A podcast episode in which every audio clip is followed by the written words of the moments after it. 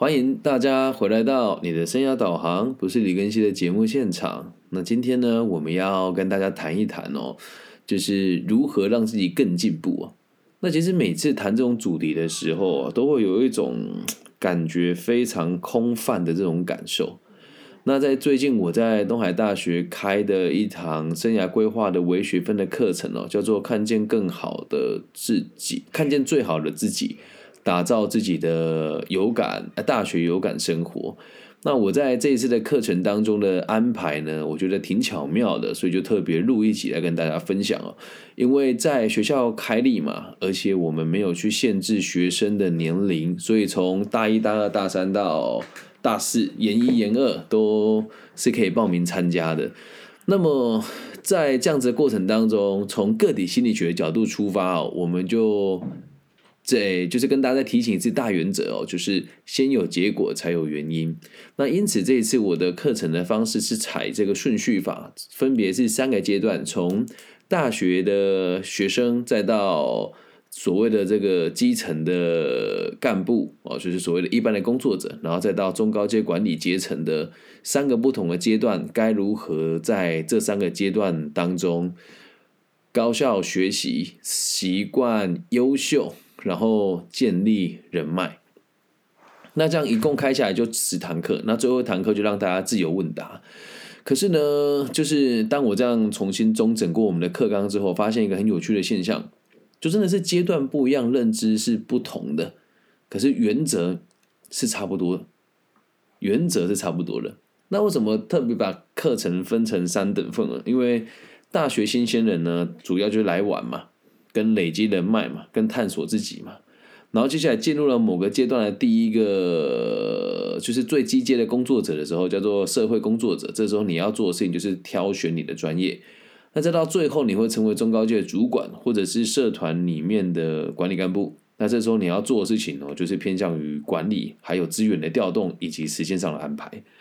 那不管在哪个阶段呢，就是我上完这堂课之后，我觉得不管你现在的收入多少。或者是你周遭的人的生活水平到什么地方，以及不管你是年收十万、二十万、呃一百万、两百万，哦，或者是这个工作还在基层打拼的朋友们，这个原则只要你掌握到了，你都一定有办法往下跨一个阶段。那至于什么叫往下跨一个阶段呢？这个东西我们也很难一言以蔽之哦。所以我大概的跟大家说明一下，什么叫跨到下一个阶段哦。也就是你能够调动的资源变多了，你能够调动的资源变多了，同时，同时能够被能够影响你的数的影响因素越来越少，你能够影响别人的事情越来越多，就是所谓的下一个阶段。那当然了，不是每一个人都想要往下个阶段走，但是从另外一个角度出发。如果可以往下个阶段走，也通常就是意味着更高的收入跟更自由的生活，更高的收入跟更自由的生活。但我不知道这件事情对大家对大家来讲重不重要。所以很多人说：“哎，我们当主管到底是要越过越忙，还是越过越辛苦呢？”这问题真的也很难一时之间回答。但我相信，大部分的人选择当主管的目的。都不是为了让自己越来越辛苦，而是为了让自己越过越轻松。可是话说回来哦，如果是要让自己越过越轻松的话，那就干脆我们都当作业员就好了，不是吗？当然不能这么说啦。所谓的轻松，是知道自己要的是什么，并且把生活跟工作融为一体。很多年轻人都会讲啊，生活归生活，工作归工作。其实不能这么，不能这么说，也不能这么做。呃，我看到身边大部分白手起家的朋友啦，跟我一样白手起家的，二代我们就不谈了。但是也跟大家讲一个很有趣的现象，就我现在的社交圈里面有很多很有成就的学长姐，大概都五六十岁、四五十岁这一代的人，大部分能够年收破一千万的朋友们，也都是上一代就过得还不错了。啊，所以我现在讲的这个原则呢，是希望大家都可以理解啊。有些人是他天生就可以出生在很好的家庭，有很好的背景。那如果你跟我一样是白手起家的朋友，我相信透过这套简单的整理跟系统化的归纳，可以让你更快的知道你要的是什么。记住，我们的原则是让自己拥有更多的资源，并且拥有更自在的生活。所以我们教你们的这三个原则，可以让你在每个阶段当中不停的往上成长。好，那至于为什么要成长呢？很多人都会讲说，成长是为了钱啊，为了这个自由的生活，其实也不一定哦。钱跟自由的生活真的是你要的吗？每个人要的都不一样。所以在我们逐渐的成长的过程当中，你可以慢慢的探索你要的是什么。那等一下结尾会说一个故，会会说一个最近遇到有趣的事情给大家听了哈。那所以在此之前呢，我先跟大家讲为什么我们要。成长的这个东西，我们就先卖个关子，等一下节目尾端再跟大家讲这个为什么要这么积极跟努力。那我们现在来讲每个阶段要积极跟努力的三个大原则是哪三个？第一个叫做习惯优秀。其实习惯优秀这句话跟奴性是不能画上等号的。什么叫奴性呢？老板叫你做什么你就做什么，这个叫。奴性，那什么叫习惯优秀？可以看到自己一天比一天还要更加成长，同时不会拿你自己跟同位阶的人相比，这个就叫习惯优秀。有的人喜欢拿自己跟同才比较，没什么意义啊！你跟同才比较，你比同才优秀本来就是应该的。所以第一个原则叫做习惯优秀。你要知道，我并不想跟我的平辈一样，我并不想庸庸碌碌过一生，但是。本着个体心理学的逻辑，本节目并不是要你争权夺利，并不是要你变得有钱，而是是而是在这个阶段性的过程当中，你要试着让自己学到更多东西。所以第一个大原则叫做习惯优秀。那习惯优秀这样听起来好像有点抽象，我们再具体一点讲哦。不管你的人生在哪个阶段，只要你还愿意让自己过得更好，或者是能够看到自己进步的话，你就必须得看到自己持续的成长。而习惯优秀这件事情是三大原则当中最困难的，因为要优秀，你就必须得很辛苦。但我要强调一件事哦，你会觉得辛苦，是因为你并没有习惯这么生活。所以第一个原则叫习惯优秀。那以我这个阶段呢，我还是非常的自律。就像在这几天，我的 演讲的工作比较少那么一些些。但我也没有因为这样就晚睡晚起，我还是一样早早睡，早早起来。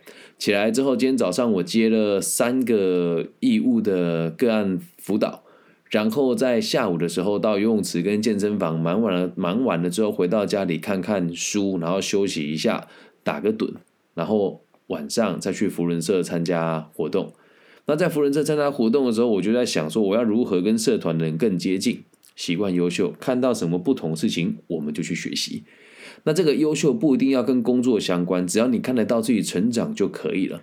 我今天很庆幸的是，我竟然可以叫出我每一个社员的福伦名，我好开心啊！所以这个习惯优秀的学习啊，并不是非常，就是只是一个要在生活上追求功利，不是，而是你已经习惯学习，习惯突破。人只要有学习跟突破，就是所谓的打破原本的惯性，就是优秀的最基础的原则。所以，第一个大原则就是习惯优秀，总是把事情做到更好，然后能够要求自己比要求一般人还要多。习惯优秀，每个阶段都一样。学生时期的时候，如果你习惯优秀，哎，那你就会花更多时间读书，你就会花更多时间探索自己。出了社会之后，你习惯优秀，你就会告诉自己，我的要求比别人高啊，别人的绩效是五万块，我就做十万块。那别人一天学一门科目，我就学三门科目。习惯优秀。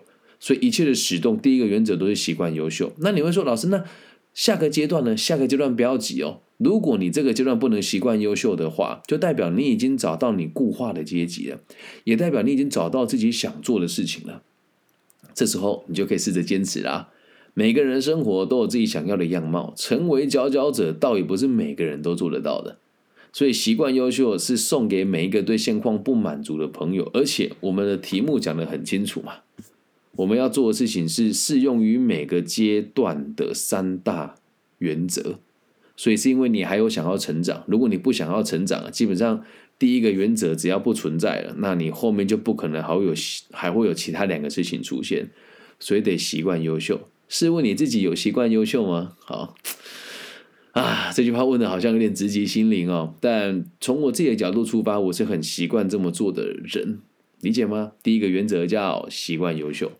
那么接下来我们来看看第二个原则。在习惯了优在习惯优秀这个逻辑之下，你就会知道，既然我们要优秀，就得学习。那学习的方法很多种，只是呢，哎，大部分人都会很盲目的去买网课，或者是这个买书，买一些畅销书回来看。那真正的高效学习哦，每个阶段都一样，你一定要看到自己的行为改变，这个学习才会有意义。再重复一次哦，你一定得看到自己的行为有改变，这个学习才会有意义。什么叫学习？不一定是学科，只要你认识了一个人，或者是这个看了一本书，或者学了一个学了一个新的理论，你的行为有所改变，这时候就是等于这个学习是有效的了，理解吧？但每个阶段的我们对于高效学习的定义也都不一样，所以你要记得哦，嗯。当你的工作还没有很忙的时候，你只要大量学习就可以了。那这个大量学习，你要把它应用在生活跟工作当中啊。那打假设你到了主管阶级之后，你要做的事情就是拿时间来控管，懂吗？到你的把你的时间的效度拉到最高了。所以这里有人会说：“老师，你为什么不讲时间管理呢？”没有意义啊！大部分的人时间都很多，要管理一根毛啊。对吧？像我的时间就很宝贵，我的时间真的很宝贵，对，要做的事情很多，所以在高效学习逻辑当中，就是你要在你的有效的时间资源当中，把你的学习的成本降到最低，效益提升到最高。听起来很像废话哈，再重复一次，记得你学了之后一定得内化，你的行为得改变，如果没有改变，你的学习就是没有意义的。那再给大家一个。就比较简单的逻辑啊，不管在哪个阶段啊，这个东西就要延伸到下一个叫做 人脉建立了。但在谈人脉之前呢，你要记得一件事：只要是学习，我都希望大家可以跟着看得到跟摸得到的人学习。再重复一次哦，要跟看得到跟摸得到的人学习。为什么我会这么说呢？网络上的名师你是看不到他的。理解吗？或者是那一种别人的朋友的朋友说：“哦，我开个励志课程。”那种老师，你对他的背景是不了解的。所以，高效学习最好的方式是找到可以模仿的对象。那这个地方除了除了模仿之外，也可以找到你觉得不值得你模仿的对象。理解吗？所以，高效学习的最终的根本是落实到生活当中，然后并且。可以找到你的正面的范例跟负面的范例，同时你的行为可以每天做一点调整。如果行为不改变，学习就是没有意义的高效学习，懂吗？那如果大家愿意的话，呃，因为听我节目的人的年纪其实都不大一样。那如果大家愿意哈，不管你在哪个阶段或者是哪个阶级，有一本书一定很值得你看，叫做《被讨厌的勇气》。哦，然后你看完了，如果看不懂就问我，但是这个很好的练习方式哦。既然我要求你读这本书，如果你读不懂了，我就得跟你解释，懂吗？要找到一个可以学习的典范。那我觉得我人就在这个地方嘛。那假设你的年收入在两百万以下，然后生活觉得开心不起来，那我觉得我都还有能力。去分享我的经验给你。那如果你的收入比我还要高，过得比我还要快乐的话，那你就不需要跟我学习了，是我需要跟您学习，这样能够理解吗？所以高效学习一定要有方向。那最后再提醒大家一件事哦，你的学习东西有没有用哦？不是你自己说了算，而是真的有让你赚到钱，那才叫有意义的技能啊，对吧？有的人会去上什么情绪解构啦。什么自信心建立啦？这就让你生活变更好吗？没有吧？那如果没有的话，去学它就一点 意义都没有了。所以高效学习这件事情，就要提醒大家，一定得应用在生活之上。那么最后一个原则哦，叫做呃，这个建立人脉了哦。那建立人脉这个就很有趣了。我们前面说过要找到范例嘛。那至于人脉怎么建立哈，你要先知道这个几个大原则。在你还在读书的时候，你就是尽可能的认识你身边的样本数，然后你要知道自己，你要知道这个社会是有阶级的，但是你在挑朋友的时候，不要以阶级来筛选人家，啊，然后等到你这个有钱有闲有权了之后，你就要记得一件事哦，每个人都可以是你的朋友，啊，正所谓见贤思齐焉，见不贤而内自省，理解吗？所以在你每个阶段哦，所交朋友的逻辑都不一样。一定会有人讲说，老师，那我们要认识很多人吗？还是那一句话，你要认识你摸得到的、值得学习的人，那才有意义。然后记得切记不要虚荣心作祟。什么叫虚荣心作祟呢？去找很多能力比你差的人，然后在当这个生活圈里面当大王、当专家，没有意义。所以人脉是必须得扩展的。然后你要记得一件事：我们不是高攀，也我们不是高攀哦。我们要做的事情是学习可以学习的对象。所以你要学习的对象哦，收入可能不会比你差太多了，要就是比你高，不然就比你差那么一点点。所以在交朋友的过程当中，你就要知道，这个人脉建立的最后一个原则，其实是很辛苦的。我们必须得勇于跟别人说再见，很超乎你一般课程的想象吧？人脉建立本来就是这样啊！你随着你跟越好的人相处，你就越没有时间跟过去那一群人相处。那过去的人不是不好，只是他的价值观跟你不一样。这样，我自己在这个行业，说真的也算是个独行侠。然后最近呢，跟我们的协会的这个其呃干事跟秘书长开完会之后，我们发现了一件事情，是我太刁钻了，曲高和寡。所以现在我也在学着让自己啊，这集是送给我自己啊，建立人脉是因应你的目的而建立的。那如果我的目的是让社会安定，我就一定得让自己有更多人可以陪伴我成长。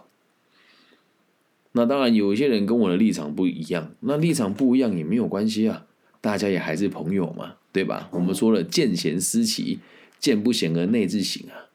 刘老师，那如果立场不一样怎么办呢？来记得哦，立场不一样的人，更可以证明彼此的立场的存在的意义，理解吗？那就算立场不同，也可以当朋友啊。嗯，其实最近发生一件很有趣的事情哦。就是我所参加的一个商会，要邀请过去跟我做生意、曾经就是背信过我的人来演讲。然后本来我就很直接跟这个商会讲说我不参加了，但这个商会的前辈告诉我说：“更新你应该要放下，而且你现在过得这么好，他来我们商社演讲是你付的钱，所以你要让他知道你过得也不差。那要从伤痛当中走出来。那谁邀请他来的不重要，重要的是。”我这个当大哥的也认为他不是什么好东西，但是我也希望你可以真的发自内心的祝福彼此走出来。你看这个人多好。那你看啊，到这个阶段，我和我这个对我背信的商业的朋友，现在已经是几乎不往来了，偶尔还是会礼貌性的互相这个寒暄问暖一下。但是回归到根本，我们也没有让彼此难堪呢。所以你对人会有喜好都很正常。但你要记住一件事，每个阶段都会有你的同温层，懂吗？那随着我们的位阶越高，我们的同温层就会越宽广。就像我的同温层现在也很难被计算，我现在跟福人社的这些叔叔阿姨们相处起来也非常舒服、非常融洽了。所以可能我的同温层被扩散的很开之后，我还会自己再做一些人脉上的抉择吧。毕竟人的时间是有限的。所以这三件事情如果都做到了，习惯、优秀、高效学习跟人脉建立之后，你就会发现它是一个循环。因为你认识的人越多，能力越好，你对自己的要求也就会越高，就会在持续学习新的技能。学习了某一项技能之后，又会认识一群新的人，然后你就会发现我的优秀又不一样了。小时。后小学二年级会背九九乘法表算是正常，小学一年级背九九乘法表叫做神童。那如果你小学六年级才背九九乘法表，那可能就是我们讲的学习上有障碍了。所以随着你的学习的历程的滚动，你会越来越优秀；随着你的社会历练的这个堆叠，你会越来越知道自己要的是什么。直到哪一天停止呢？直到你觉得这一群人和你相处起来你很开心，你想跟他们走在一起一辈子，那这时候你就会跟着这一群朋友一起变得更优秀了。但是话说回来啊，如果我们的生活并不是为了让社会安定，只是为了让自己混口饭吃的话，那也没什么不对啊。有的人走了一大圈之后才知道自己要的是什么。今天呢，在这个彰化的青年之亚发展中心哦。我在跟里面的长官讨论接下来这一年的走向的时候，我就一直对附近一个人很好奇啊，因为彰化青年之家发展中心呢，它是一个呃半透明的建筑物，所以由内而外可以看到这个孔庙外面的一个小树林，里面总有一个大哥，每天他真是每天哦，只要雨下的不大，他一定会买，一定会租一本小说，然后坐在那边看一个下午。我对他真的很好奇啊，我对他真的很好奇啊。然后我每次想要去找他，都找不到他。然后呢，在我今天去这个逢甲附近的时候，又看到了类似的人，就有一个大哥，天天气也蛮冷的，他就坐在那个那个叫什么地方啊？有点像那应该是咖啡厅吧。反正就是我要开会之前，还有点闲暇时间去那咖啡厅坐，我就看到一个大哥也在那边看小说，然后看的也蛮哎也蛮开心的。然后我就过去问他，我说：“哎，这一本小说是什么？”他说：“哦就在讲那个什么男女之间的情欲啊，什么什么霸道总裁等等的。”因为他看起来是穿金戴银的这个阿姨哦，就是背一个 LV 的小包啊，然后戴了一个卡地亚的手表啊，然后如果没看错的话，那个笔也是施华洛世奇的，就是一身行头这样。然后可是他看得出就很言情，我觉得这不大符合他的气质嘛。然后我就跟他攀谈哦，他讲说，他就讲说。我就也没有什么人生目标啊，哎，五六我应该五十几岁，其实长得蛮漂亮的，所以我就在这边看看小说。我真的可以方便请教您的工作是什么吗？他说我没有工作，但我经济没有问题。这时候我就好奇了，这么漂亮的姐姐经济没有问题，我说那我方便问您是过去从事什么投资呢？他说哎呀，说了也不怕你笑，我其实是因为离婚，然后拿到了一一笔还不错的赡养费。然后孩子也大学毕业了，然后因为赡养费的费用不不低嘛，那也有房子，也有车子，然后也有两三个店面出租，所以我的生活没什么太大经济压力。他说，所以说真的，我来这边就是为了杀时间。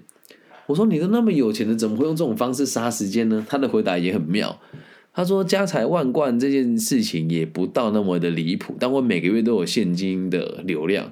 那如果我今天不在这边看小说，我会乱花钱，所以对我来讲，这个是最省成本的做法。我只要点三杯，呃，一杯拿铁，我记得它还有顺序的哦，就是拿铁，然后哎，黑咖啡、拿铁跟热牛奶。他说，我就每天都点三杯，然后在这边看一个看一整天的书。我说，那你这样生活不会很无趣吗？他说，我觉得这才是我想过的生活。然后就跟我讲一下过去做什么投资啊，房地产啊，代理过哪些品牌啊，做做哪一些贸易的生意啊，这样。后来我才发现哦，真的跟他说的一样，他在过他想过的生活。那就刚好我今天晚上要做这一集嘛，我就问他，我说：“那你对我这上海原则的看法是什么？”他说：“老实讲，我这辈子也没有多努力过，但是怎么说也有读大学毕业。你要想他五十几岁读到大学毕业，通常。”家里能力也不差嘛，所以在于习，他说，但是我很认同你说的这个习惯优秀，因为也确实，虽然我没有去上过班，但我大学毕业之后就跟着我的前夫一起做生意，然后也是什么都不会，到拥有一间自己的贸易公司。那至于这个高效学习的部分嘛，他说我不能苟同了，因为在他的世界里面，只要不赚钱的东西就就不是东西。他说，所以我认为的高效学习是要马上能够变成金钱，或者工作上用得到。那至于建立人脉，他说我觉得建立人脉这件事情就很不公平了。我问他为什么，他说因为我和我的先生的家族是原本在台中就都是大家族了，而且时至今日我们家也有很多人在中台湾的。政商领域当中是有不错的表现的，所以对我们而言，人脉是不重要的。但如果回归到一般人的工作来讲的话，我认为是很重要的。所以我就问他：“你现在过的这个生活你喜欢吗？”他说：“都走过了一圈，才知道自己喜欢的是什么。”太真的是，我很想跟他合照，但他就不愿意啊。我很想跟他合照，但他就不愿意啊。哦，所以你要记得一件事：我们讲的这个优秀。跟突破，还有成长跟人脉，不能拿金钱来衡量彼此，这样能够理解吗？所以不管你在哪个阶段，习惯优秀、高效学习跟建立人脉，是三个可以拿来检核自己有没有想要成长，跟还有没有能力成长的最好的指标。以上就是这一集全部的内容喽。如果现在如果大家喜欢，可以帮我分享、按赞加订阅。那假设你没有想要听我讲什么主题的话，也欢迎大家可以传讯息给我，我会一一的回复给大家听。那最近天气很冷，所以大家要多穿衣服。那如果你对我的节目也觉得很不错的话，可以帮我分享给你喜欢的朋友们。那岁末年终了，也希望大家就是不要吝啬分享我的节目，也不要吝啬分享现实动态，跟我讲一些关心我的话，我会非常的开心。我爱你们，希希望我们节目的存在都可以让社会有更多安定的可能性。大家晚安，拜拜。